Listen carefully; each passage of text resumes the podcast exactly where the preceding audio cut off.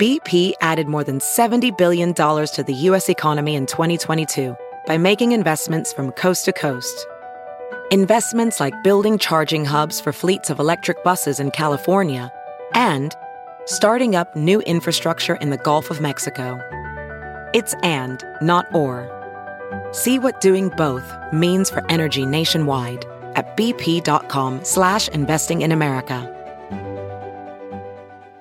There's something magical about unboxing. When you unbox BritBox, you uncover a world of British entertainment. Stream the UK's most brilliant series, including new and upcoming seasons of Shetland, Father Brown, and Death in Paradise. Plus, new originals like Payback, Irvine Welsh's Crime, and Archie, the story of Hollywood's greatest leading man, Cary Grant. Unbox BritBox and escape to the best of British TV. Stream with a free trial at BritBox.com. The following podcast is a Dear Media production. Welcome to the Bad Broadcast. I'm your host, Madi Murphy.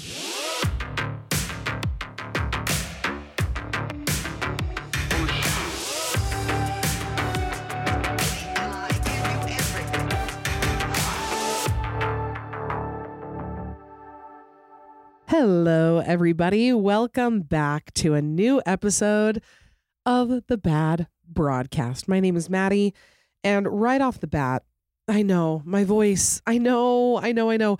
I just got over the worst cold I have ever had in my entire life. Like, I have never had a head cold take me out like that. For almost three days, I could not do anything. It was wild. So, I feel totally fine now. I feel back to normal. My energy levels are are up. My taste is back online. Like everything is normal, but I just still have the, you know, residual voice thing and I'm sorry. I it's literally the one thing I need to do my job and it's like the one thing that has not has not come back since having this cold. But we press on, of course, and I'm happy to be here. I'm actually pretty surprised that I wasn't sicker for longer because those two days were so, so bad. I was like, I'm to have this cold for like two weeks. And you know what I credit that to? Okay. So I, I get a little bit sick, right? And I'm like, okay, what do I do? I do all the normal stuff. Like I, you know, I ask my doctor what cold medicine I can take. I'm resting, all of that. And then by like the middle of day two, I was like, there's got to be some secret, like natural remedy that I'm missing because I feel like a lot of us feel this way. I was going to say it's the Libra in me, but I think that a lot of people are on the same wavelength. I like a balance of natural remedies and modern medicine. I don't think one school of thought has all of the answers. I think that there is there's beneficial information in both. So I'm doing all the modern medicine stuff, right? And I'm like, okay, I've got the Vicks, I've got whatever. And I'm like, I'm just going to try some of these things that I've seen on TikTok. So, what do I do? I eat 3 whole garlic cloves 2 days in a row. And I swear to you, it worked.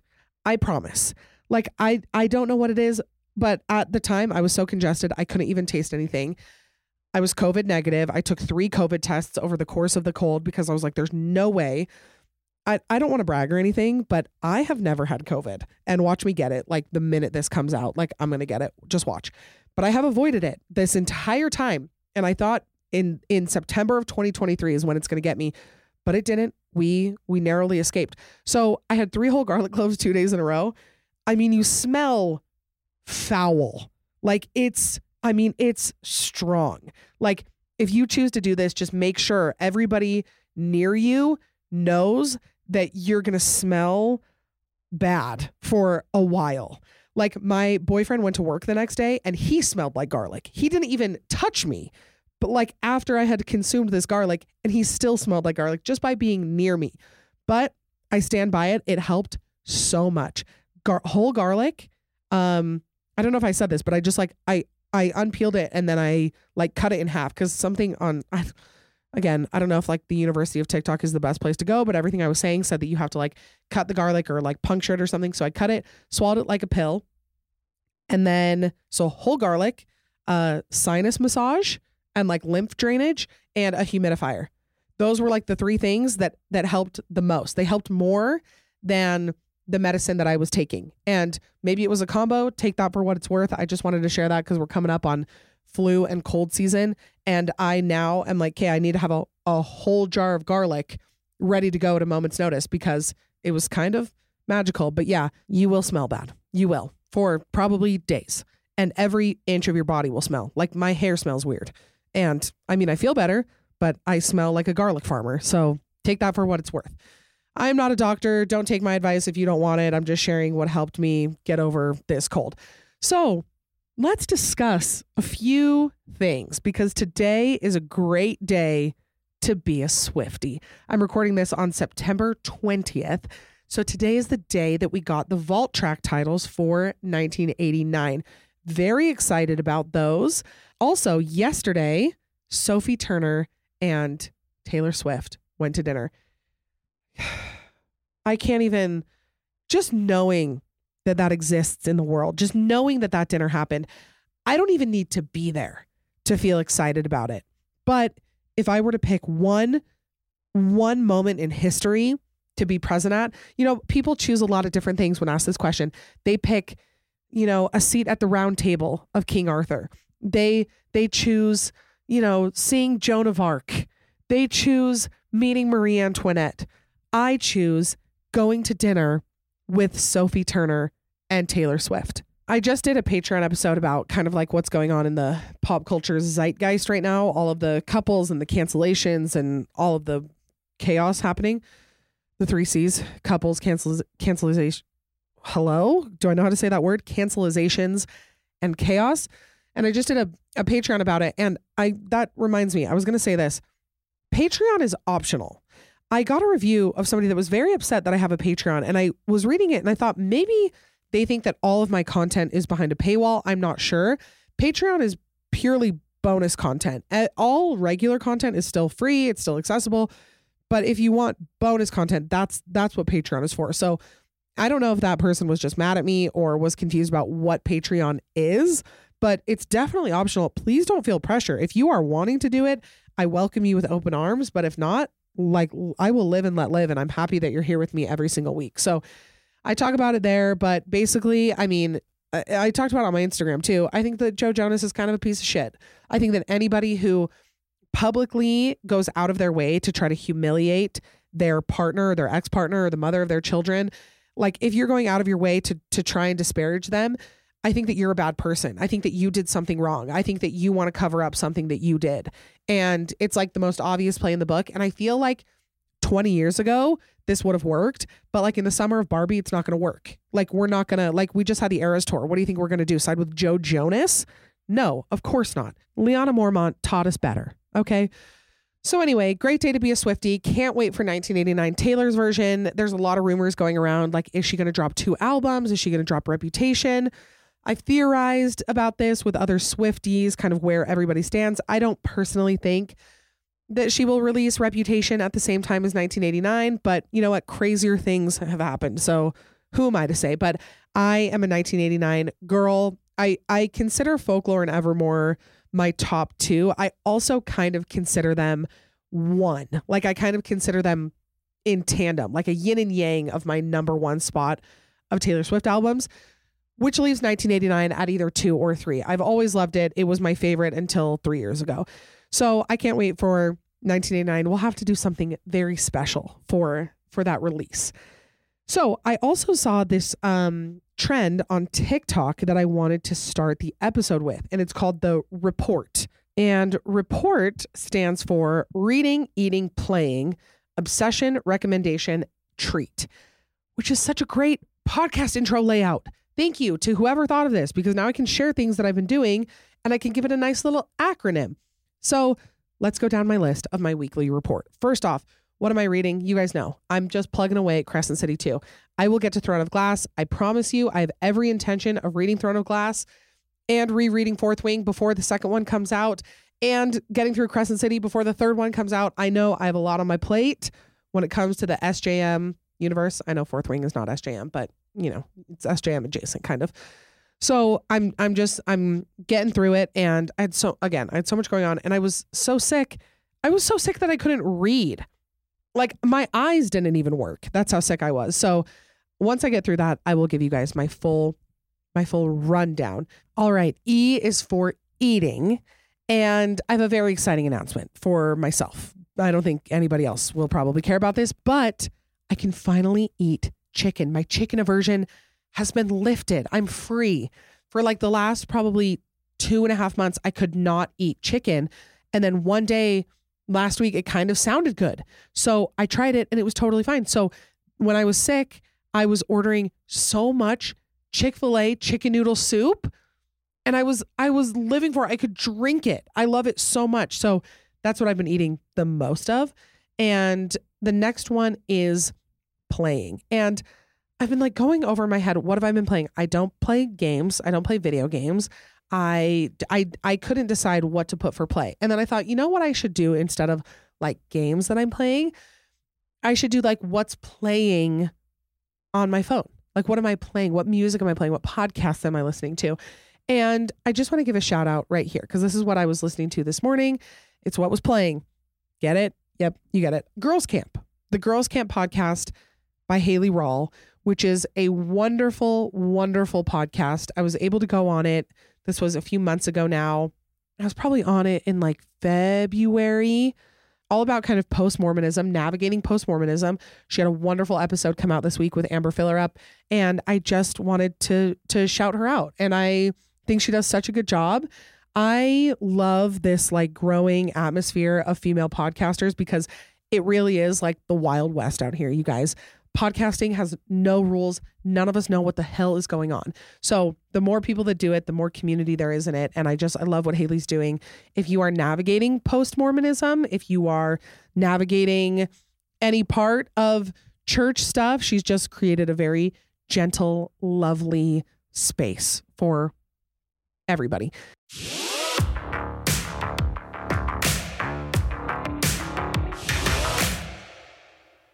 This episode of the Bad Broadcast is sponsored by Amika. You guys know it. You live it. You love it. You laugh it. Amika. I've been buying Amika's products from Sephora for years. And I'm so happy to finally be partnering with them. My favorite line from Amika, personally, I love the Cure line. It's the Cure with a K because we're fancy. And it has helped my hair so much. I have hair issues. Okay. They get dry, I get split ends but the Cure is the best, most deliciously moisturizing line I've used. Amika's clinically proven shampoo and conditioner duos leave your hair looking and feeling like you just left the salon. Their science backed formulas are powered by nourishing, naturally derived ingredients with no nasty stuff, and they deliver visible, woe worthy results for every hair type. They are a fearless, Brooklyn born, salon raised hair care brand, and they are a friend to all hair, hairstylists, the planet, and you. They also did something very special. They created a landing page on their website of all of my favorite products. So you can shop all of my favorites at loveamika.com slash bad, and you can also get 20% off of your order. So go to that loveamika.com slash bad, and you're going to see the iconic dry shampoo that everybody raves about that I've fallen in love with. They've got an overnight hydrating hair mask that I use like every single night.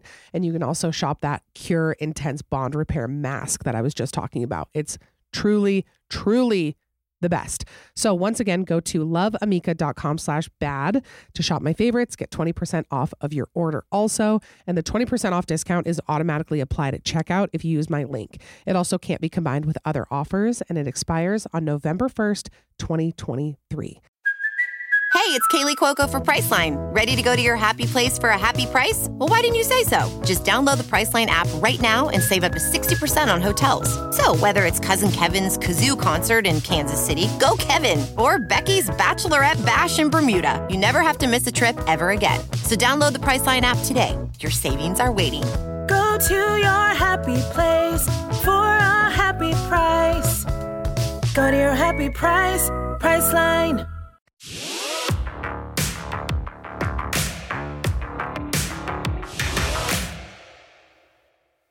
So my story is up on there on her podcast, but again, the episode with Amber was really great. So that's what's playing. That's what's playing. Okay, next one, obsession. My obsession this week was the show Glow Up on Netflix. It's a makeup competition, but it's British. And you know how things are just better when they're British? Yeah, that's how Glow Up is. It's kind of like if Bake Off met Project Runway. Something about something about the vibes of both of those if they were married, it would be glow up. And I watched two whole seasons, loved it. Trixie Mattel is on an episode. If that, I mean, if you need more convincing, there it is. I love it. It was so good. The next R is for recommending. And I'm recommending to all of you something that was recommended to me by Claire, the Claire Necessities. Shout out to my new online friend who I wish I knew in real life, but she showed me the Primally Pure brand and it's their everything balm. And when I say everything, I mean everything. My face was super dry all weekend because I was I was so stuffy and I was blowing my nose a bunch put it all over my face. I put it on my boobs, my belly, my hips, you know, just my body keeps expanding. So I just need to keep it lubed up. And it's so good. It works like a charm. I love it. So I think Claire has a code for it if you go to her TikTok or her Instagram, but it's the Primally Pure Everything Balm. I'm about ready to go get another jar because I have blown through this one because I just gob it all over myself. Okay, so the T in report is for treat. And obviously, the treat that I'm going for the most lately is anything and everything pumpkin flavored. And I went to Trader Joe's yesterday to stock up because I hadn't yet been when all of it was in stock. I went like 2 weeks ago and they had a couple things and I was like, "No, I'm ready to be I'm ready to be bombarded by pumpkin." And it just left me speechless. And I'm not sure if it's a good thing, but I just I need to vent about this. I need to talk about this because I'm a fall girl, okay? I was born in October. I love autumn. I stand with all of us. I'm a pumpkin apologist till the day I die. I want everything to be orange and butternut squash and cinnamon and apple year round. Like even sitting here recording, knowing that it's fall outside, like I feel enlightened. Okay, I'm more inspired. I'm a better person in the fall. So I beg you to keep that in mind before I say this next part because it might cause an uproar, but just just hear me out. Okay, I'm not a hater. I am a lover of pumpkin. And I just think that Trader Joe's might have too much pumpkin this year. There is an overwhelming amount of pumpkin products and fall products at Trader Joe's right now almost to the point of where it was hard to even buy anything that wasn't pumpkin flavored. Like I got home from the grocery store and I took everything out and I had like two things and it was like bread and orange juice that weren't pumpkin flavored and honestly, that shocked me that I was able to find those things not pumpkin flavored. It was like getting a rectal exam from a pumpkin patch. It was so aggressive. So I decided to take time out of the podcast this week to discuss the pumpkin products at Trader Joe's because I know that all of us are we're so excited about them. I know. I tried many of them. I like a lot of them. I don't like a lot of them. I actually hate a few of them. And I feel like I need to give you guys my full my full list of what I think is worth it and what is not. So, yes, this is we're moving on to a new segment. Okay? This is I'm tacking this on to the T of report, but I also need to take some time to discuss the pumpkin products at Trader Joe's. It's what I could write. I could write a uh, what's the word dissertation on this. So let's begin our next segment of the podcast, which is Madi reviews Trader Joe's pumpkin products. I didn't have time to think of a better a better title than that. So that's what you get. These are the 2023 releases and what I think about them and if they need to stay or if they need to go. Okay, first we've got pumpkin sticky toffee cakes. I am an absolute dirty whore for a sticky toffee pudding. You will not find me ranking a dessert higher than that, maybe ever. If it is on a menu, I want it, I need it, and I also need one to take home. Do I think we need a pumpkin flavored one? I get it, and I love a pumpkin baked good. That's my my main issue is that I love a pumpkin baked good, but I also think that so many fall flavors and fall desserts are wonderful without pumpkin. Like I think sticky toffee pudding is a great dessert for fall without the pumpkin. So I'm going to let it stay, but it's with a grudge in my heart. Apple cinnamon buns, not that good. They're not that good. Little dry. I'm going to be honest. Uh, the pumpkin gnocchi, I feel like would be delicious with a sage and brown butter sauce. I know that's a typical pairing for pumpkin gnocchi. So I didn't buy it, but I actually did think about it after and I was like, I should have bought that. So, yes, the pumpkin gnocchi can stay. Salted maple ice cream, as a maple hater, as you guys know, I only want the fakest, most Americanized corn syrup syrup on my pancakes and waffles and things. I'm going to go no on maple ice cream, as well as a no on the maple spiced nut mix. Have you guys ever happened upon the pistachio nut meats at Trader Joe's? I don't have a lot to say about it, except that I just feel like maybe we could think of a different word for nut meat than nut meat. Uh, the pumpkin spiced JoJo's are good. I don't like the the chocolate cover. These are like covered in like a well, it's like a yogurt covering. It's like a white chocolate pumpkin spice thing. That's too much for me. I like the plain JoJo's, but I love when Trader Joe's does like one of their iconic things and makes it fall. Like when they do the pumpkin butter. Like they always have the cookie butter and then they do the pumpkin butter. I like that. That's the that's the stuff that I like. Honey roasted pumpkin ravioli. It's gonna I mean it's gonna be a yes from me. I just I think the pumpkin ravioli, something about pumpkin and pasta really gets me. Caramel apple mochi is a pass from me. Butternut squash mac and cheese is an absolute yes. Overnight oats, thumbs down. I like oats one way and it's in a cookie. You'll never convince me. Actually, I, that's a lie. I do like oatmeal, like fresh oatmeal when it has brown sugar and chocolate chips and heavy cream on it. So basically just cookie in a different form. Uh, the pumpkin yogurt is a no from me. I don't, I, I just don't, I don't ever eat yogurt and wish that it was more pumpkiny. You know, sometimes I eat desserts and I wish they were more pumpkiny. Yogurt never happened to me. All the pumpkin body stuff, I don't like the hand soap, the lotion. I don't like any of that to be pumpkin. I don't want to smell like pumpkin. Okay. I just want to taste pumpkin all the time. I feel the same way about their overnight face mask. Over, overnight. I didn't know if I said overnight oats. Uh, along with their pumpkin Greek yogurt, they also have a an apple cinnamon Greek yogurt. That's a little bit more palatable for me. Also, by the way, this is not the entire episode. Okay, we have we have another segment coming after this, but I just I felt really really strongly that we needed to to discuss these things. Uh, the pumpkin dog treats. Don't know. Don't have a dog. If your dog loves them, then keep going. The maple vinaigrette dressing. Haven't tried. Can't imagine that I will like it, but let me know if you have. The pumpkin butternut squash bisque, I do love, along with their plain pumpkin bisque and their autumnal pasta sauce. That is like, eh, I mean, butternut squash really does rival pumpkin for me when it comes to fall flavors. And I also love the pumpkin hold the cone. I got these. Oh, they're so, so good. They're dipped in white chocolate, and that I can get down with. The chocolate mousse pumpkins are a pass for me. Pumpkin cheesecake is a yes pumpkin streusel muffins can always stay because it's a baked good, along with the pumpkin brioche French toast and the pumpkin bagels, which of course you got to go with the pumpkin cream cheese. The organic fall, I think it's Zucchette pasta. They're shaped like little pumpkins. Those are perfect with the autumnal, uh, what's it called? Pasta sauce that I just talked about. The fall harvest salsa I haven't tried. I'm gonna go with a no on that though. I'm gonna go with a no on the fall harvest salsa as well as the pumpkin tortilla chips if you have something that you love to eat the tortilla chips with, let me know because to me, they don't sound very good. Now, one of the iconic things that comes out every fall at Trader Joe's is the sweet cinnamon filled Korean pancakes. These are called hotteok in Korean, I believe. I hope I'm saying that right. I had them for the first time when I was in LA a few years ago, and I they are the best tasting things. I should not have bought them because I can sit down and eat all six in 10 minutes flat. They are one of the best things that have ever come out of Trader Joe's.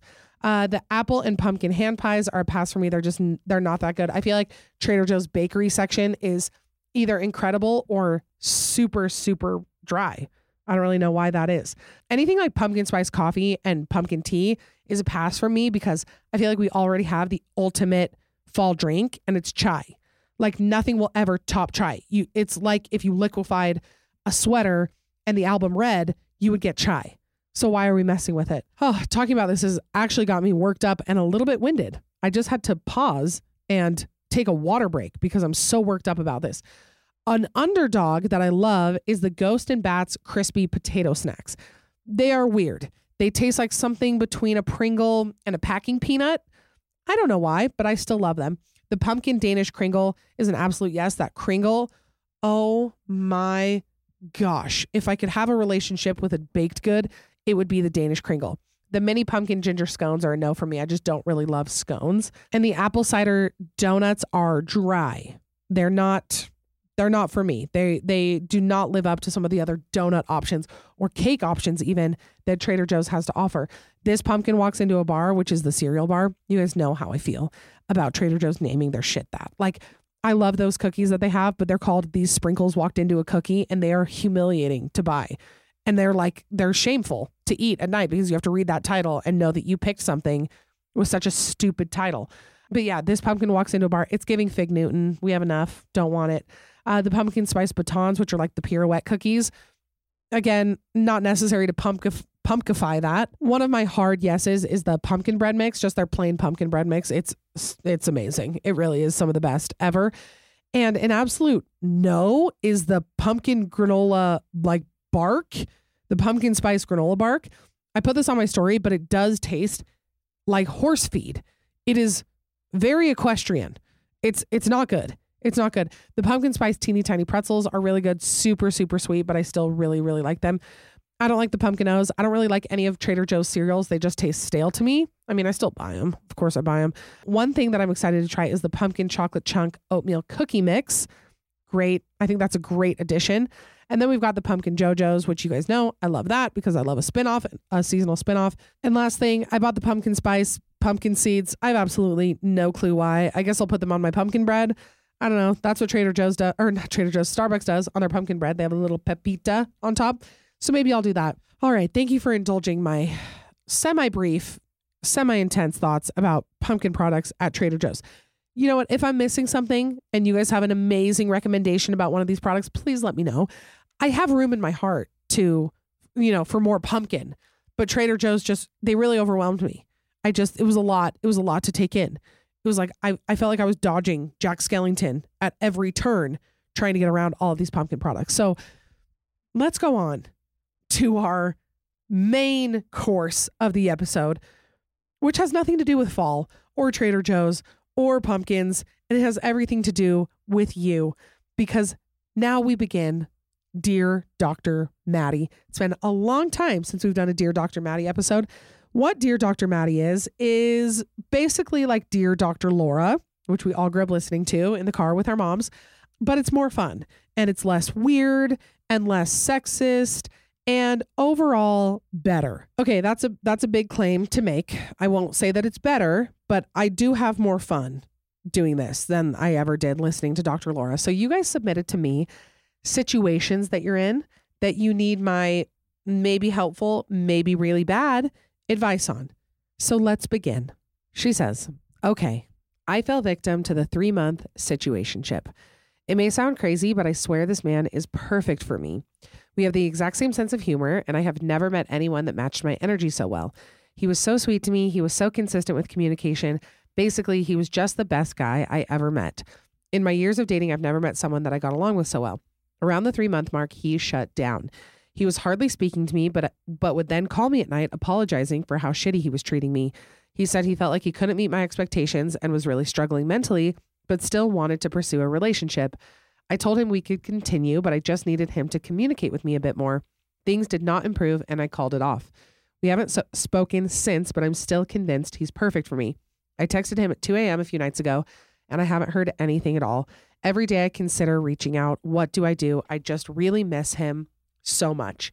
Well, first of all, a few things. The first thing is that I feel like when you're in a situationship or when there's still a little bit of a chase or a, you know a little bit of a game going on, it's really easy to fill in the blanks with all of the perfect qualities that this person ha- like to fantasize and say oh my gosh they're so perfect for me they are the only one who gets me they're the only one when there's like the mystery we tend to fill in those blanks with the best possible scenario that's what i'm trying to say when you're not in a full relationship with somebody and you're not like digging in deep and getting intimate and figuring them out, you don't really know them well enough to say, this person is perfect for me.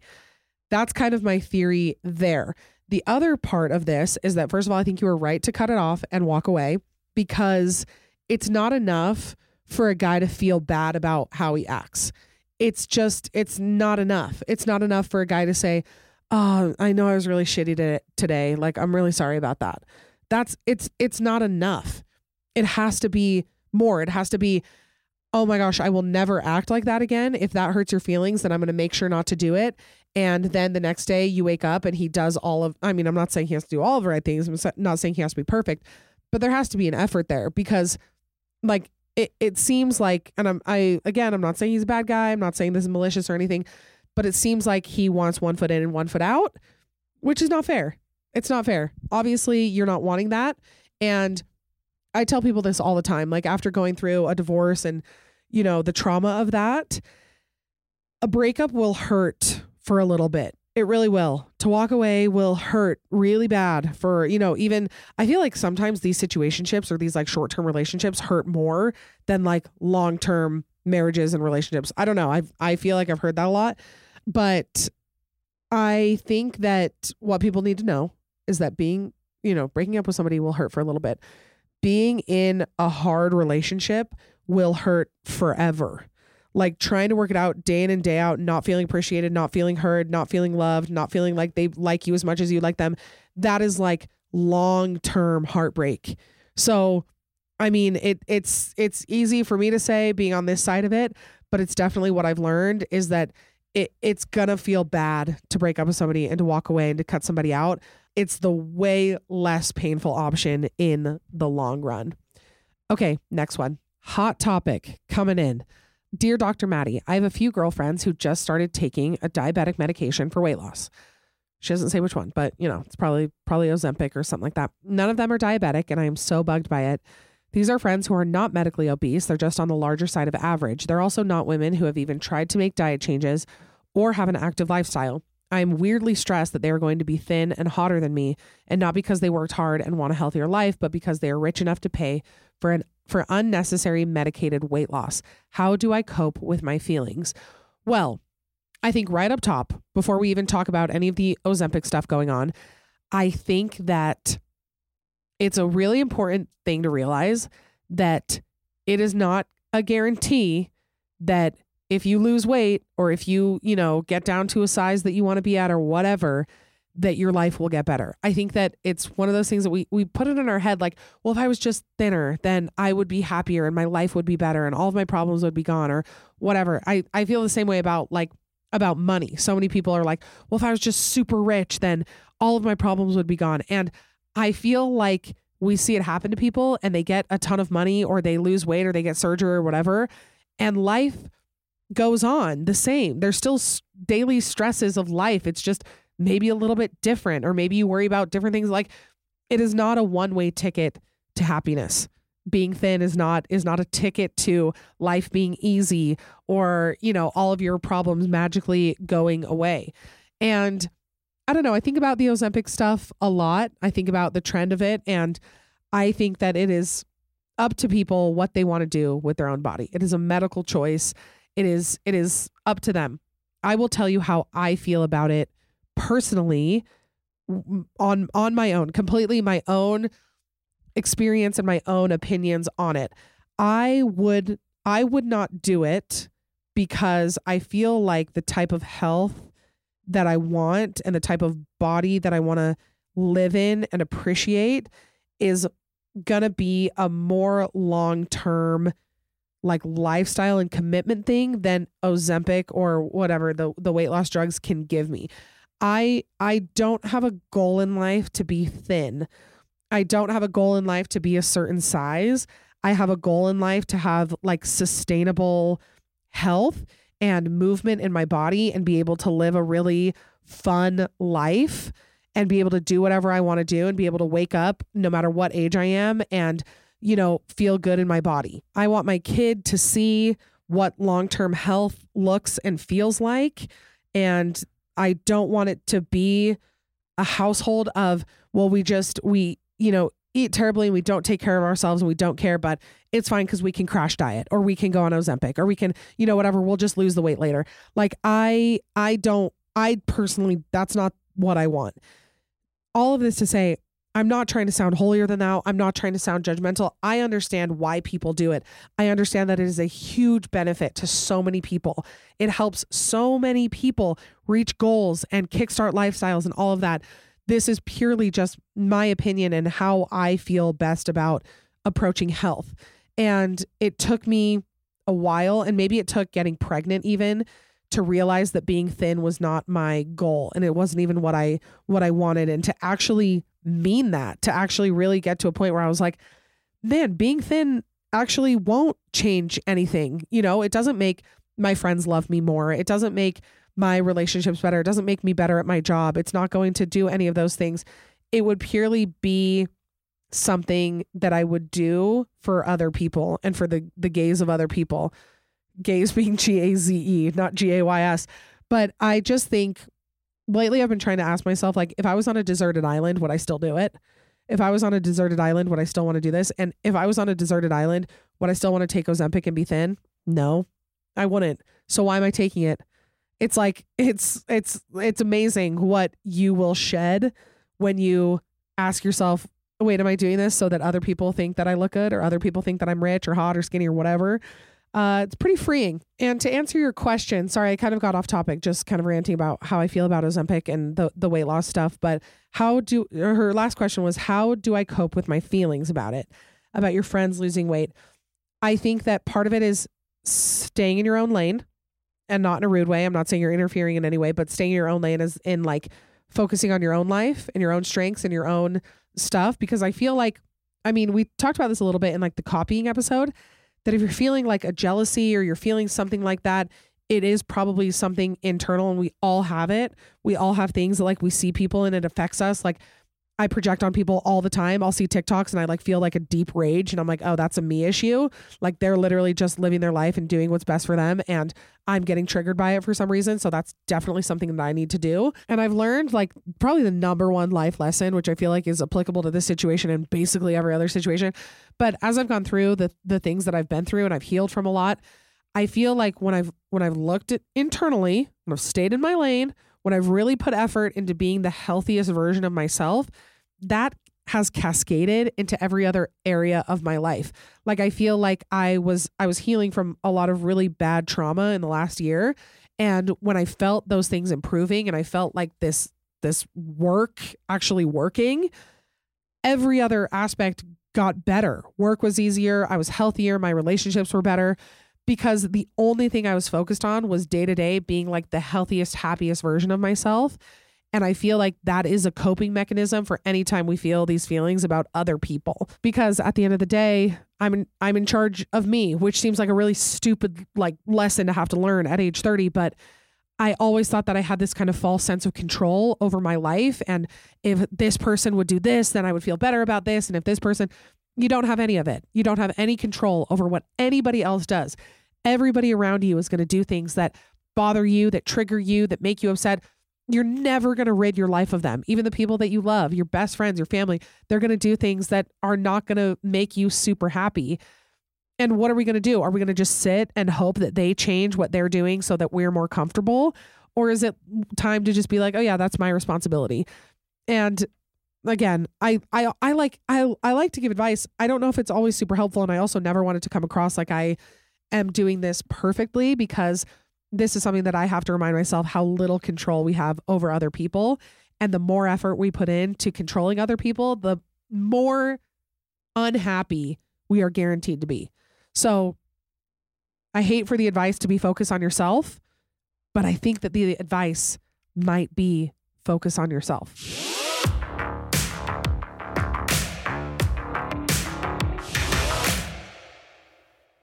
This episode of the Bad Broadcast is sponsored by Quince. I don't feel like enough people know about Quince. Do you guys know? Have you guys been listening? Let me tell you about it. Quince has the best basics, the best clothes, best quality for the best price. It is like a full closet upgrade without spending every last dime that you have. Quince creates timeless classics that never go out of style. You'll have them in your closet forever. If you're a capsule wardrobe person, if you're a basics person, which is me, they have your must haves. Like they've got Mongolian cashmere sweaters from $50. They've got suede and leather jackets, blouses, simple dresses. And here's the kicker all Quince items are priced 50 to 80% less than similar brands. By partnering directly with the top factories, Quince cuts out the cost of the middleman and passes on the savings to us. And Quince only works with factories that use safe, ethical, and responsible manufacturing practices and premium fabrics and finishes. I love all of their maternity stuff. And I'm even like, I'm already wearing nursing bras because they're just way, way, way more comfortable. I wear the Quince one almost every single day. I also love they have this like cute hospital um like set that you can buy for when you give birth. They've got the nursing bra or robe. It's amazing.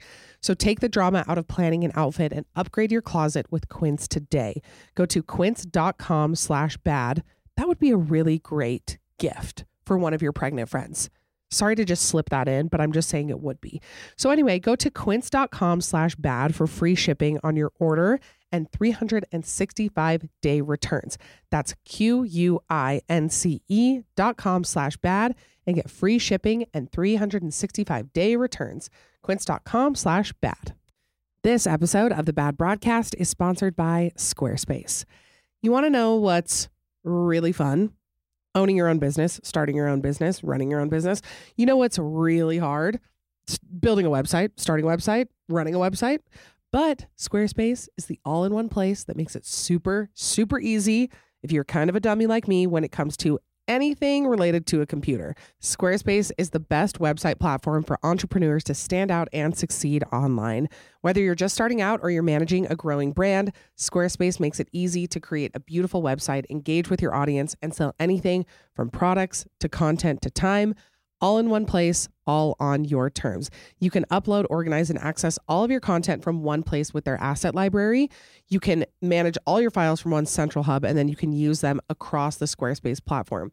You can also easily sell custom merch and create a passive income stream that helps engage your audience and scale your brand. That's where I started. The very first thing I ever did was merch, and I sold it through Squarespace. Also, they make it easy to build. You can get started with one of their professional website templates. They have designs for every category, and then you can customize your look, update your content, and add features to fit your unique needs. So head over to squarespace.com for a free trial. And then when you're ready to launch, you can go to squarespace.com slash bad to save 10% off of your first purchase of a website or domain. Once again, that is squarespace.com for a free trial. And then when you're ready to launch, go to squarespace.com slash bad to save 10% off of your first purchase of a website or domain.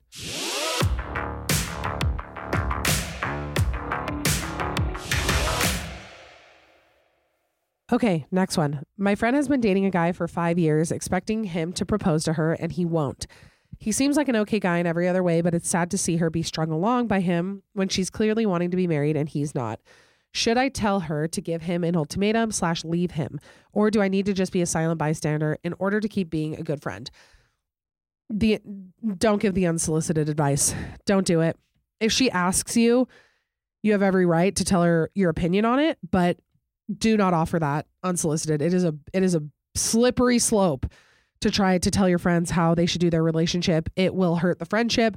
Again, if she asks, you have every right to be honest, but you know, other than that, I say no. Next one, how do I transition from Mormonism or another high demand religion to find to finding your or let's see.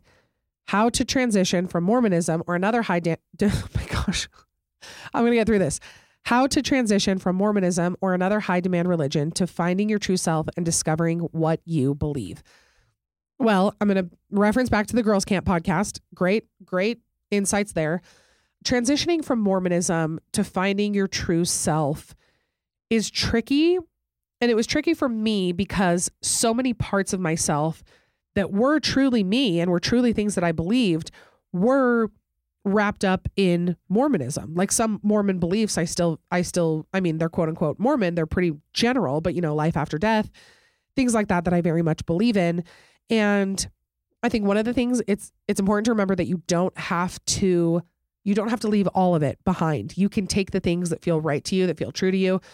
Like I said, one of mine's life after death, life before this, you know, a bigger plan, something bigger than us those are things that I learned through Mormonism that still very much resonate with me and that I I still really identify with. I think that uh, trying everything, even if it's really scary, And that's that's very broad. Let me get a little more let me get a little bit more specific. But reading about a lot of different belief systems or you know, practicing different meditations or prayer or things like that, even though they feel a little clunky and awkward, like even meditating to me now feels a little bit awkward. Like it doesn't feel like prayer to me. And it just, it didn't work for me in that way. I had to find another way to like connect and all of that. But just being open to all of the different things and not writing them off because they feel uncomfortable. Because I think when you're in a high demand religion, you know, my experience is obviously with Mormonism, there's a lot of fear around other. You know, there's a lot of fear around things that feel different, different religions, different spiritualities, different all that. And even different like lifestyles, different habits, things like that. They felt very bad and wrong. And I just kind of had to do them. And not all of them worked for me. And some of them worked for a little bit and now they don't anymore. And it was it was really it was an uncomfortable thing, but now I'm a few years removed from it and I feel like I've kind of pieced together like my lifestyle and my habits and my spiritual practices and all of that. And I still am discovering them. I just, I asked my friend Ash, like this was a couple months ago, I was like, how can I put together my spirituality? Like, where do I begin? Like, how do I do this? Because it's like this ever evolving thing. And with that said, I think that that's beautiful. I think that it's wonderful that now you have the freedom to discover and rediscover and do things and throw them away. And I had spiritual practices a year ago that I will now never do again that don't resonate with me at all. And I don't know anybody owe anybody an explanation. I don't have to leave meditation, you know, I don't have to resign from those things. It just, you know, it doesn't work for me and I move on. And then I get to kind of piece myself together. So I think that trying everything and doing your best to eliminate fear from things that might feel different and also knowing that you can hold on to things that feel really good to you and really positive and um, you don't have to throw throw the you don't have to throw the baby out with the bathwater that's my mom always says that to me and i think that that is great advice when it comes to religion okay next one Hi, Madi. I'm 22, and here's the deal. Sorry, this is long and not very articulate, but I'm in the improv club at my university hold for laughter because I'm pretty sure you've made fun of it before. If I have ever made fun of improv, just know that it's out of deep jealousy that I didn't start doing improv early in my youth. It is such a skill. It is amazing for comedy and it takes such bravery to be on stage and not have set lines of what you're supposed to say. So, if I've ever made fun of it, just know I'm projecting. Uh, but the president of the club is this really cute guy. We've talked more than once, and he knows my name, which every time he says it, I melt a little bit, which I know is silly because that is less than the bare minimum. But I still am like, hee hee, can you tell I've never dated before? I like him. He's like Andy Samberg cute, but made even more cute because he's so funny. Anyway, you've talked about making friends in adulthood, but I don't know how to do it with him because I do want to be his friend and I don't want it to be weird or obvious that I like him if that's not already obvious. So, how do I be his friend? I love you and your podcast. Thanks for everything. And thanks for exemplifying how to be safe, kind, and hot. Can't wait for your baby broad. Sorry, I probably did not need to yell that, but I am also very excited. I love this little, I love this little chicken tender inside of me. Anyway, how I would make friends with this person. Well, because you obviously have a crush on him. So this isn't like you're trying to make an adult, like female bestie. Like you're trying to hang out with this guy. Keep it casual first and do a group activity. Plan a movie night plan a lunch, plan a dinner, plan a, you know, watch the game at your apartment or whatever you like to do and invite him. And I think that if you're, you know, you're trying to be friends, but kind of single him out and like get him interested, I mean, just make sure that you're initiating conversation. When you're all in a group, make sure you're putting effort into sitting by him or striking up a conversation. You don't have to ask him out on a date right away, but if you're wanting to start as friends, I say do a friendly, a friendly hangout where you clearly put a little bit more effort into talking to him than the rest of the group. Throw him a few, throw him a few compliments, you know, genuine ones that you actually mean. Never underestimate the power of stroking a male ego, which is both terrifying and true and sometimes helpful if you need it. Okay, next one. Madi, love the pod so much that you are my pure inspiration for starting a podcast with my best friend. Of course, we can't measure that's not true. You can measure up. You definitely can. What are some key elements to remember when starting a podcast? Basics, not how to be the bad broadcast, but how to make it ours and be us. Thanks. Love you. And so excited to see you thrive in motherhood. I feel like I haven't shared podcasting tips in a minute. And I don't know a whole lot, But I do know that you got to pick something that you love talking about.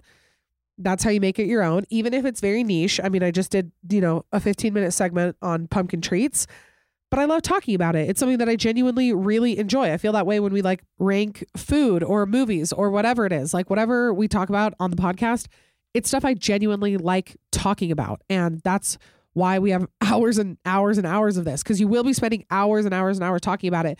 So make sure it's something that you love. Uh, try not to interrupt guests. That is literally not my strong suit. I'm saying that as advice to myself too. I just get so excited when I'm chatting with somebody. Um, try to talk fast, try to talk clearly, uh, be consistent with posting episodes. It's hard when when you're on your own. Like at the beginning, when I wasn't, you know, I didn't have deadlines or anything, and I was like, "Hey, I got to get up and I got to do this episode." I was recording like Sunday nights at midnight, like trying to make sure I got them up because you got to stay consistent. You got to make sure that you're giving people, you know, scheduled content.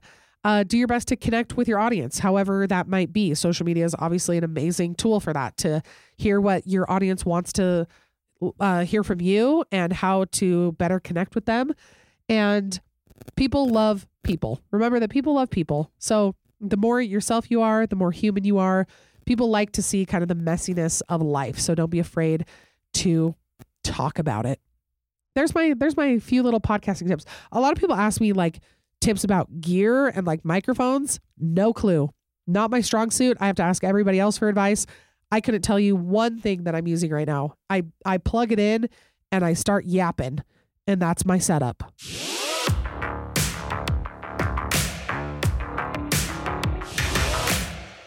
This episode of the Bad Broadcast is sponsored by Clean Simple Eats. I am happy to report that I have found the protein powder for all of us picky protein powder ladies. I find the protein powder is a little bit chalky. I don't always love it, but Clean Simple Eats is super smooth. It's delicious. It's creamy, no chalkiness, and they have basically every delicious flavor that you can conceptualize. They have it. They've got s'mores, cake batter, mint chocolate chip cookie, coconut cream pie. Who else is making protein? that delicious. I also know for a fact that many of you have fallen in love with this because this is a real DM that I received this morning. It says, Madi, your ad for Clean Simple Eats hooked me because I am also picky about my protein. I bought the variety pack and I didn't even try more than three before I bought a ton more. I've told everyone I know about it. That is real. That is real. That's not staged. I got that. So, in case you don't believe me, believe your fellow bad broads. Their protein powder is always grass fed with no artificial ingredients. It's third party tested, non GMO, and gluten free. Plus, Clean Simple Eats is a female founded, female owned business, and you know I love that. So, they are offering my listeners a very special deal. Go to cleansimpleeats.com and use the code BAD at checkout for 20% off of your first order. Once again, that is cleansimpleeats.com the code is BAD and you'll get 20% off of your first order. This episode of the Bad Broadcast is sponsored by DoorDash. What a time. What a time to be alive that we have the convenience of restaurant and grocery delivery right at our fingertips. DoorDash offers delivery from thousands of grocery stores and restaurants to choose from so you can find the best in your area. You can get exactly what you ordered, or DoorDash will make it right. I have experience with this. I have been lucky enough to communicate with the DoorDash team and land in a place where we are partnered together. And I feel very lucky, very heard, very taken care of. With easy substitutes right in the app and the best in class customer support, DoorDash delivers groceries exactly how you want it. You can also get even more value when you get the Dash Pass membership. You can save on all your grocery and restaurant favorites with a $0 delivery fee on all eligible orders. Feel very, very lucky to be partnered with DoorDash. I've learned more about their processes, how they take care of their drivers, how they make sure you get the best delivery service, stuff I didn't understand before. I get it. I get it now. So they are offering my listeners 50% off of their first DoorDash order up to a $20 value when you use the code BAD at checkout. This is a limited time offer and terms do apply. That's 50% off of up to a $20 minimum subtotal and zero delivery fees on your first order when you download the DoorDash app in the App Store and enter the code BAD. Don't forget, that's code BAD for 50% off of your first order with DoorDash.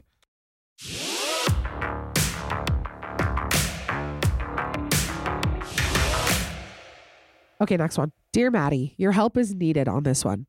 I have a best friend, let's call her Emma, who has been my ride or die for years. The kind of friend who calls to you to check in, proactively makes plans, wants to travel the world together. Recently, Emma has just dropped off the face of the planet. She doesn't make or she doesn't respond to texts. She never reaches out anymore. And if I try to make plans, somehow they're always too inconvenient for her. I get the life is busy and she's had a lot of changes in her career and love life as of late, but I and other friends feel so abandoned by her. We brought this up to her and she told us that she would try to make us more of a priority. Nothing changed. So we asked her to come hang out with us so we could talk about it. She was unwilling to do the 45 minute drive because it's too big of an inconvenience. It's so frustrating because I love her dearly and I would make that drive for her any day. She tells me she still wants to be friends, but her actions say otherwise. I'm okay if our friendship needs to evolve or if she really just doesn't have the time for me that she used to. But I have plenty of friends who I see infrequently that still make me feel loved and wanted. I'm missing, wait, oh, I'm missing that from her and I'm not sure what to do. Well, you brought up the changes in her career and love life, and my mind goes right to she might be struggling. She might be depressed. She might be not feeling like herself. And if that is the case, if that's the read that you're getting on it, I think that showing up for her is still very important. And if that's not the vibe that you're getting, then I think that matching the energy is appropriate. I think that you shouldn't have to bend over backwards and be the only one planning things and the only one putting an effort and the only one doing anything that, you know, resembles having a friendship, but still remaining there for her. I'm not saying like cut her off and break up with her or whatever, but I think it's appropriate to communicate like, hey, and it sounds like you guys have. It sounds like you guys, but I, I mean, sitting her down and like having a big talk about it, it can feel a little bit intense. She might feel a little attacked. She might feel cornered. It might make her feel stupid, but kind of gently reminding her, like, hey, I really want to see you. You know, if whenever you're free this week, just let me know. And then if she doesn't reach out, you know, you can still text her and remind her, say, hey, I love you. I'm here for you. And maybe that might be the kind of phase that your friendship is in right now, just kind of checking in and saying, Hey, I love you and I'm thinking about you. I'm here whenever you need literally anything. Taking the pressure off of like the plans and the proactively doing things and just letting her either, you know, start to plan things and start to initiate those things or letting your relationship evolve into something that may be not seeing each other very much, which sucks and is hard. But if you do it in like the right way and you make sure that the, the other person knows like hey life got busy and it has nothing to do with how much i love you or how badly i want to see you or talk to you but we just you know our schedules are different. I feel like my like my friendships that i've had for a long time they've totally evolved. I mean we don't talk every day. We used to see each other every day. We used to have sleepovers every single night when we were in college when we were single and now it's like life is different life is busy. But if i think about it i'll always text and say hey i love you i'm thinking about you let me know if you need anything. And that might be the point. But again i would i would analyze the read on if she is depressed and if she's having a hard time and if you know being in groups or being cornered like that is hard for her just might be something to keep in mind. Okay this last one i'm very excited about because i phoned a friend for it. She says dear dr madi I'm the mother of a teenage girl and I'm struggling to know how to help her with mean girl friends, like girls who are supposed to be some of her best friends but are not standing up for her when boys are being rude and laughing at her. Obviously, the boys are a problem too, but what do you do when you don't even have a friend to back you up and defend you? There have been other incidents where she has been out with her friends and they tell her she should walk home alone now so they can be alone with their boyfriends. Sorry, lost my spot. She has other friends, but these mean girl friends are in a few of her after school teams and we carpool. I've given my daughter all the advice I can, and I don't know at what point I should say something to these mean girls' parents. As a parent, how do you know when to get involved and say something to the other mean teens or their parents? So I, of course, had to ask my gorgeous, lovely mother for advice on this because I am not the parent of a teenage girl, but my mom was at one point, and she gave a lot of good little tidbits. So, first, she told me, she said, she always tried to think of what I needed at that time. Was it that I needed to feel confident, that I needed to feel heard, that I needed, what was it that I needed? And was what she was about to do going to accomplish that? So if I needed to feel confident or I needed to feel beautiful or whatever it was, was calling the parents of my friends going to accomplish that? Maybe she needs to feel stuck up for, and then calling the parents would make sense but maybe she's needing to feel special or needing to feel confident or something like that. So my mom would always do things, and I remember her doing this, and she brought it up. She would do things that tried to distract me for a little bit or tried to remind me that I was great or that I, you know, had all this stuff going for me. So my mom would take me on little outings or she would write me a note or she would give me a list of things that she really loved about me. And then another thing that she would do is that, and she she just said on the phone, she said, I think a little righteous indignation is okay sometimes. Like I always felt very validated when my mom would say, that is really mean of them. That is not okay. That is a horrible thing. You are so right to feel that way. That was really helpful to have my mom agree with me, which it sounds like you're doing. But yeah, that was something that she said that she always did. And then the last thing she said is that she would try to help me avoid situations that it could happen in the future. So maybe I do a different hobby or a different sports team, or if they're having a sleepover, maybe we go do something, the two of us together that night. We go shopping, we go stay the night at a hotel, something like that, trying to avoid situations where the mean girls could possibly hurt my feelings. I thought all of that was such great advice. So thank you to my wonderful mother for stepping in for the motherly advice. One day I will have motherly advice. I can't guarantee it'll be great, but you know, we're closing in on my time not being a parent, which is just crazy to me. It's crazy that, you know, this time next year, I'm going to be telling all of you guys how to parent. I'm just kidding. Hopefully, I will never do that. And I will probably just be asking for advice rather than giving it. All right, everybody. Thank you so much for being here. What a, like, I know I don't sound as healthy as I normally do, but that was an invigorating episode to record. I loved every single minute of that. Thank you guys for trusting me and asking me these questions. I love to help where I can. I just, you know, my life has been a little wild this last year. I feel like I have I've done my best to gain experience from it and not let it, you know, overtake my life and really make it something useful that I can share with you guys. I always want to be helpful. That's something that I've always wanted to be a part of the podcast. You know, I think I think about things for a long time before I share them because I always want it to be helpful. I don't ever want what I'm sharing to be out of selfish reasons or for anything other than I want to be able to share with you guys something that I think could be helpful. So hopefully you got a little a little nugget of good information here and if nothing else, you know which Trader Joe's products to avoid and which to buy. So I love you guys. Thank you so much for being here. Again, you get bonus content. It's just bonus.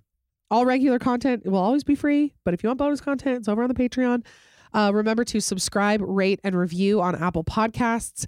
Tap five stars. Drop me a note. I love you so much. Post on social media. That's always super helpful. Yeah. And I will see you guys next week. Remember to always be safe, be kind, be hot. And as we added last week, please be normal. I know you will. Love you so much. Bye. Thanks so much for listening. Remember, you can catch a new episode of the Bad Broadcast every Monday. Don't forget to subscribe so you don't miss anything. Also, I want to hear from you, so please leave a rating and review. You can also follow me on Instagram at the Bad Broadcast for all the behind the scenes action and more information. Talk to you next week. Please note that this episode may contain paid endorsements and advertisements for products and services. Individuals on the show may have a direct or indirect financial interest in products or services referred to in this episode.